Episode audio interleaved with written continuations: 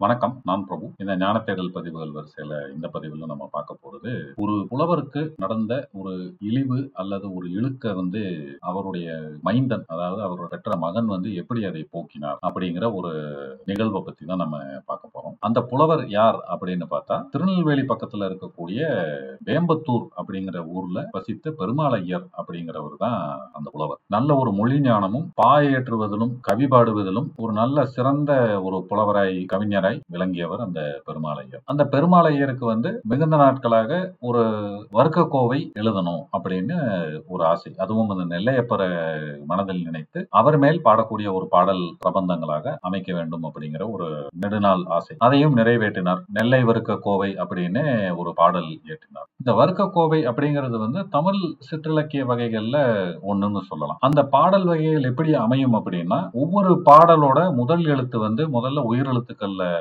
ஆரம்பிக்கும். அப்புறம் உயிர்மை எழுத்துக்கள்ல ஆரம்பிக்கும். இப்படி சேர்த்து பாடிக்கிட்டு வர்றதுதான் அந்த வருக்க கோவை பொதுவாக வந்து இந்த கட்டளை கலித்துறை அமைப்புல அமைய வேண்டும் அப்படிங்கிறது தான் அதுல இருக்கிற விதி. அப்படி இவர் நெல்லை வருக்க கோவை வந்து பாடி அப்ப இந்த அரங்கேற்றணும் அப்படின்னு சொல்லி எல்லாம் அங்க இருக்கிற ஆதரவு கொடுக்கக்கூடிய அந்த பெருமக்களை எல்லாம் ஒன்று திரட்டி அந்த பாடலை இயற்றணும்னு சொல்லிட்டு அவர் ஒரு முயற்சி பண்ணி அதுக்கு எல்லாரும் உதவி செஞ்சு அந்த இயற்றும் இதுக்கு வந்திருக்கிறாங்க. அந்த அரங்கேற்றம் நடக்கக்கூடிய அந்த வேலையில அவர் முதல் பாடலான அந்த காப்பு பாடலை பாட ஆரம்பிச்சிருக்கிறார். அந்த பாடல் இதுதான். தேரோடும் வீதியெல்லாம் செங்கையலும் சங்கினமும் நீரோடு உலாவி வரும் நெல்லையே. காரோடும் கந்தரத்தர் அந்தரத்தர் கந்தரத்தர் அந்தரத்தர் கந்தரத்தர் அந்தரத்தர் காப்பு. இப்படி இந்த பாட்டை பாடிட்டு அந்த பாட்டுக்கு விளக்கம் கூற முற்படுகையில் அந்த கூட்டத்துல இருந்த ஒருத்தர் வந்து உங்க பாட்டுல பிழை இருக்கிறது. உங்க பாட்டு வந்து தப்பு சரியில்லை. அப்படின்னு சொன்னதும் அவருக்கு ஒரு பெரிய அதிர்ச்சி. என்னடா இது? தொடக்கத்திலே வந்து இப்படி ஒரு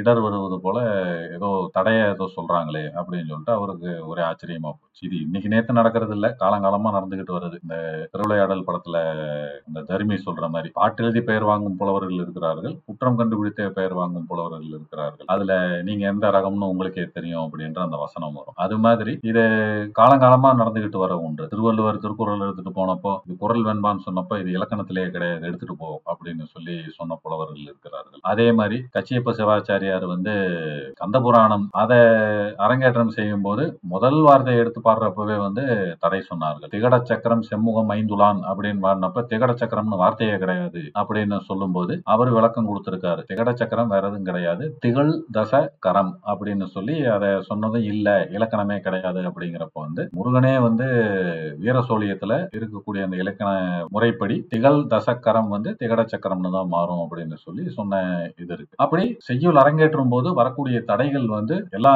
இதுலயும் இருந்துகிட்டு தான் இருந்திருக்கு. அப்படி தடை வந்ததும் இவருக்கு ஒரு அதிர்ச்சி. என்னடா இது? இப்படி சொல்றாங்களே அப்படின்ட்டு அவர் ஆச்சரியப்பட்டிருக்கும் போது அந்த கூட்டத்துல இருந்து சொல்லியிருக்காங்க. அது என்னது அதாவது தேரோடும் வீதியெல்லாம் செங்கையலும் சங்கினமும் நீரோடு உலாவி வரும் அப்படின்னு சொல்லி சொல்லியிருக்கிறீங்க. தேரோடுற பாதையில எப்படிங்க மீனும் சங்கம் வந்து இருக்கும்? மீன் வந்து நீர்ல தானே இருக்கும். தேரோடும் பாதையில எங்க வரும்? அதுலயே தப்பா போச்சு அப்படின்னு சொன்னதும் அவருக்கு உண்மையான விளக்கம் தெரியும். இருந்தாலும் அவருக்கு அந்த தடைபட்டு போச்சே ஆரம்பிச்சதுல ஆரம்பிக்கும் போது தடைபட்டு போச்சேன்னு சொல்லிட்டு ரொம்ப நேரம் ஒரு அதிர்ச்சியில அப்படி இருந்தப்போ பக்கத்துல இருக்கிறவங்க அவரை நினைவுக்கு கொண்டு வந்து என்னமோ கேட்கறாரு அதுக்கு பதில் சொல்லுங்கன்னப்போ ரொம்ப நேரமா அவர் அமைதியா இருந்தது வந்து ஏதோ அவரு சொல்ல தெரியாம முழிச்சுக்கிட்டு இருக்கிறாரு போல இருக்குங்கிற மாதிரி எல்லாரும் பார்க்க ஆரம்பிச்சிட்டாங்க. அது அவருக்கு ஒரு பெரிய அவமானமா போச்சு. என்னடா இது? இவ்வளவு நல்ல பொருளோட கவிகள் இயற்றி வந்திருக்கோம் இருந்தாலும் வந்து இவங்க தடை சொல்லிட்டாங்களே அப்படின்னு சொல்லி அவர் எந்திரிச்சு போயிட்டார்.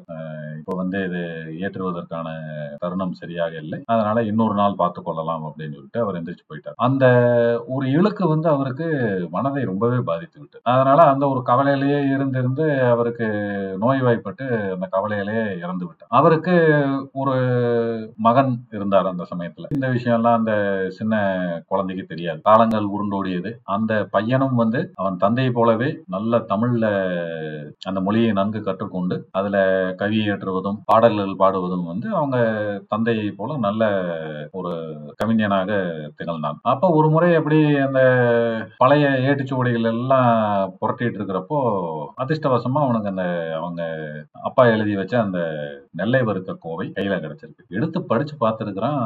ரொம்ப ஆச்சரியம். அவ்வளவு புலமை அவ்வளவு ஆழமான கருத்துக்கள். இப்படி ஒரு இதை வந்து அவங்க அப்பா எழுதுனதை வந்து யாருமே சொல்லவே இல்லையே அப்படின்னு சொல்லிட்டு அவங்க அம்மாட்ட போய் கேட்டிருக்கான் இந்த மாதிரி இப்படி ஒரு பாட்டு எழுதி இருக்கிறாரு இது எனக்கு இத்தனை நாள்ல நீங்க சொல்லாமே விட்டுட்டீங்களே இப்ப அந்த அம்மாவுக்கு வந்து ஒரே அதுலயும் ஒரு வருத்தம். என்ன அப்படின்னா இந்த பாட்டை எழுதி அரங்கேற்றம் பண்ணும்போது தானே அவருக்கு அந்த ஒரு அவமதிப்பு வந்தது. அதையே நீ எடுத்துக்கிட்டு திரியிற தூக்கி போடு. அதனால அந்த பாட்டுனால தான் அவருக்கு உங்க அப்பாவும் இறந்து போனாரு அப்படின்னு சொல்லி அந்த அம்மா சத்தம் போட்டு இது பண்ணியிருக்கிறாங்க. இல்ல இல்ல இந்த பாட்டு வந்து அவ்வளவு பெருமை வாய்ந்த பாட்டு. அப்படி பாடி இருக்கிறாரு அதை தெரிந்து மக்களும் இன்புற வேண்டும். எதனால அந்த இழுக்கு ஏற்பட்டது அப்படின்னு சொல்லி கேட்டப்போ அந்த அம்மா நடந்ததை கூறியிருக்கு இந்த மாதிரி பாட்டு முதல் பாட்டு ஆரம்பிக்கிறப்ப வந்து தேரோடும் வீதியெல்லாம் செங்கையிலும் சங்கினமும் நீரோடு உலாவி வரும் நெல்லையே அப்படின்னு சொல்லி பாடுறப்போ அது எப்படி தேரோடும் வீதியில மீனும் சங்கும் உலாவி வரும்னு சொல்லி கேட்டுட்டாங்க. அதுல இத குற்றம் சொன்னதுனால உங்க அப்பா மனசுடைஞ்சு போய் இறந்துட்டாரு அப்படின்னு சொன்னதும் அந்த பையனுக்கு அப்பதான் தெரிஞ்சிருக்கு. ஓ இது யாரோ ஒரு விஷமை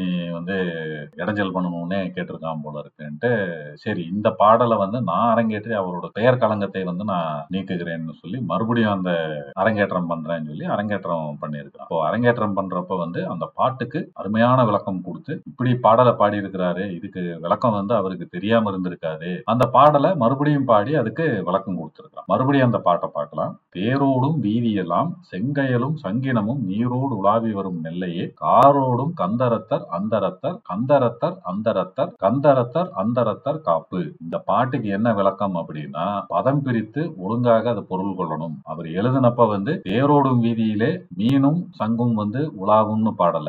நெல்லை அப்படிங்கிற அந்த ஊரோட வீதிகள்ல எப்பவுமே தேர்கள் ஓடிக்கிட்டே இருக்கும். அவ்வளவு ஒரு பரபரப்பான ஒரு ஊர் அது. அதாவது நம்ம இதுல சொல்லணும்னா ரொம்ப ஒரு பிஸியான ஊர். அவ்வளவு ஜன நடமாட்டம் இருக்கக்கூடிய ஒரு ஊர்ல எப்போதும் தேர்கள் ஓடிக்கொண்டே இருக்கும். அது மாத்திரம் இல்ல செங்கையலும் சங்கினமும் நீரோடு உலாவி வரும். நீர் எப்ப வளமா இருக்கு அப்படின்னு கேட்டா அதுல மீனும் சங்கும் இருக்கிறப்பதான் வந்து அந்த மீன் அந்த நீர் வளமா இருக்கு அப்படிங்கிறது நமக்கு தெரியும். மீன் இல்ல அப்படின்னா அந்த தண்ணி கெட்டு போச்சுன்னு அர்த்தம். சங்கு அங்க அந்த இதுல போல அப்படின்னு கேட்டா அந்த தண்ணி வந்து ஆகாத தண்ணி அப்படிங்கிற ஒரு கருத்து இருக்கும். ஏன்னா இயற்கையில வரப்ப வந்து அதுல மீனும் சங்கும் இருப்பது வந்து இயற்கை. அப்படி அவ்வளவு இயற்கை வளம் பொருந்திய ஒரு நெல்லை அப்படிங்கிற ஒரு ஊர்ல நெல்லையப்பராக வீட்டில் இருக்கக்கூடிய அந்த சிவபெருமானானவர் கருத்த நிறம் பரவிய கழுத்து அதாவது நீலகண்டன் சொல்லக்கூடிய அந்த கழுத்து விஷம் ஏரிய அந்த நீர் நீலம் நிறம் கொண்ட கழுத்து. அதுதான் காரோடும் கந்தரத்தர். அதாவது கந்தரம்னா கழுத்து அப்படிங்கிற பொருள். அத்தர்னா கழுத்தை உடையவர். கந்தரத்தர்னா அந்த கரிய நிறம் கொண்ட கழுத்தை உடையவர். அடுத்த இதுல வந்து அந்தரத்தர் அப்படின்னா அந்தரம்னா அந்த வானம் அப்படிங்கிற பொருள். அந்த வானளாவிய ஞானத்தை மேனியாக கொண்ட அந்த சிவபெருமான். அடுத்து வர அந்த கந்தரத்தர் அந்தரத்தர் அப்படிங்கிறது வந்து கந்து அரத்தர் அம் தரத்தர் அப்படிங்கிற பதத்துல அந்த வார்த்தைகளை பிரிச்சு பிடிக்கும். கந்தரத்தர் அப்படின்னா நல்ல செம்மை நிறமுடைய மேனியை உடையவர் அப்படிங்கிறதும் அம்தரத்தர் அப்படின்னா திருமுடியில் கங்கையை கொண்டவரும் அப்படிங்கிற அர்த்தத்துல வரக்கூடிய அந்த சொற்கள். அடுத்த கந்தரத்தர் அந்தரத்தர் அப்படிங்கிறது வந்து கந்தர் அத்தர் அதாவது முருக கடவுளின் தந்தையானவரே. அம்தரத்தர் அப்படின்னா நல்ல அழகிய தகுதியை உடைய சிவபெருமானே. இந்த பாடலை பாடுவதற்காக காப்பாக அமையட்டும் அப்படின்னு அந்த ஒரு காப்பு செய்யுளாக அந்த பாட்டை பாடியிருக்கிறார். இவ்வளவு விளக்கம் கொடுத்ததும் அங்க இருக்கிற அந்த கேட்டுக்கிட்டு இருந்த மக்களுக்கெல்லாம் வந்து ரொம்பவே ஆச்சரியமா போச்சான் இவ்வளவு அழகா பாடின ஒரு பாட்டை வந்து அவர் வாயால கேட்காம நம்ம வாய்ப்பை இழந்துட்டோமே அவரும் இறந்து போயிட்டாரு. இருந்தாலும் அவர் மகன் வந்து அதை விளக்கம் கொடுத்து அவர் பெருமையை நிலைநாட்டி விட்டார் அப்படின்னு சொல்லி அந்த காப்பு பாடல் மேற்கொண்டு மற்ற பாடல்களுக்கும் பாடி விளக்கம் கொடுத்து அவர் தகப்பனாருடைய அந்த பெருமையை அவர் பையன் வந்து நிலைநாட்டி பெருமை சேர்த்தார். அவர் அந்த மானம் காத்த மைந்தராக அவர் தன் தந்தையின் பெருமையை வந்து உலகுக்கு பறைசாற்றி அந்த நெல்லை வறுக்க கோவையும் வந்து அரங்கேற்றி அவர் தந்தைக்கு மற்றும் தமிழ் மொழிக்கும் பெருமை சேர்த்தார். இப்படி ஒரு தமிழ் பா இயற்றும் போது புலவர்களை காப்பாற்றுவதற்காக இறைவர்களும் வந்த கதை இருக்கிறது. அடுத்த தலைமுறையினரான அவர்கள் தமையர்களும் வந்து காப்பாற்றிய வரலாறும் இருக்கிறது. அப்படி இந்த தமிழ் மொழி வந்து அவ்வளவு வளம் பொருதியதும் ஒரு செழுமை நிறைந்ததுமாக இருப்பதை நம்ம வரலாற்ற பல நிகழ்வுகள் நமக்கு எடுத்து கூறிக்கிட்டு தான் வரும். மீண்டும் இது போல ஒரு நல்ல செய்தியோடு அடுத்த பதவியில சந்திப்போம். ஞான தேடல் தொடரும். நன்றி. வணக்கம்.